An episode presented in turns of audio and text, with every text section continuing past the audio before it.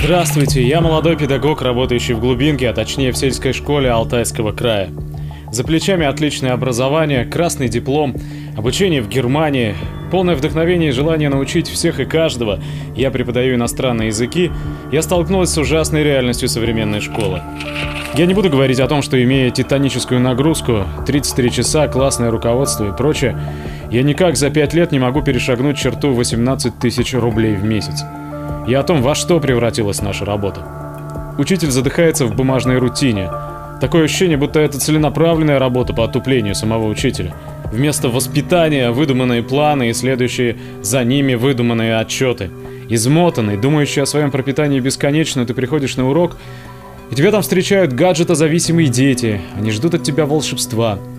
При этом школьникам ничего делать не нужно. Они привыкают к ничего не деланию, к веселым картинкам вместо таблиц, к красочным роликам вместо текстов.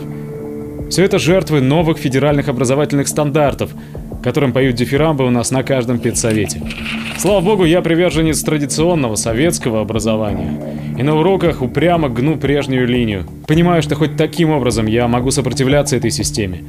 И это дает плоды. И это единственное, может быть, что вдохновляет меня в работе. Периодически я исправляю ошибки в учебниках. Пытаюсь сама систематизировать материал, данный в них хаотично, запутывающий учеников. С ностальгией вспоминаем мы наши учебники в школе. Понятные, внятные, написанные грамотным, адекватным языком. Учитель сегодня загнан, лишен уважения и самоуважения. Он вечно ждет подачки от государства в виде зарплаты.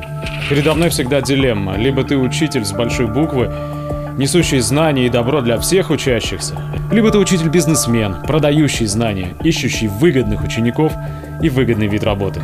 Не знаю, к счастью или к сожалению, но я и по сей день выбираю для себя первую роль.